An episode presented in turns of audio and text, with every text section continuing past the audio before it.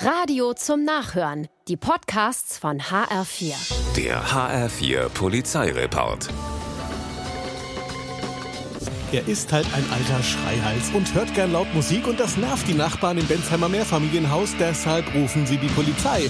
Die will eigentlich nur für Ruhe sorgen, doch wo sie schon mal da ist, überprüft sie auch die Personalien des lauten Mannes. Und siehe da, der hat eine Strafe nicht bezahlt und soll deshalb ins Gefängnis. 14 Tage muss er absitzen. Er wird mitgenommen. Die Nachbarn haben jetzt mit Sicherheit ihre Ruhe. Genau vor den Augen der Polizei fährt in Kelsterbach ein Radler über Rot.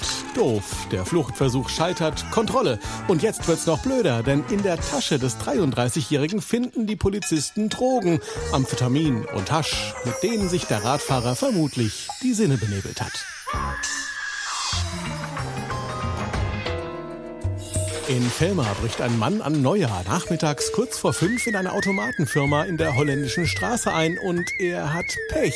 Die Alarmanlage springt an, macht einen riesen Terror, es bleibt nur die Flucht. Mit dem Fahrrad haut er ab, doch das Pech bleibt ihm treu. Ein Anwohner hat's gehört und radelt dem 44-Jährigen hinterher. Gleichzeitig ruft der die Polizei und gibt immer wieder seinen Standort durch.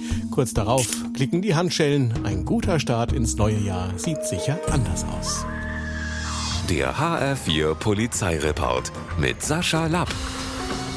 Auch als Podcast und auf hr4.de.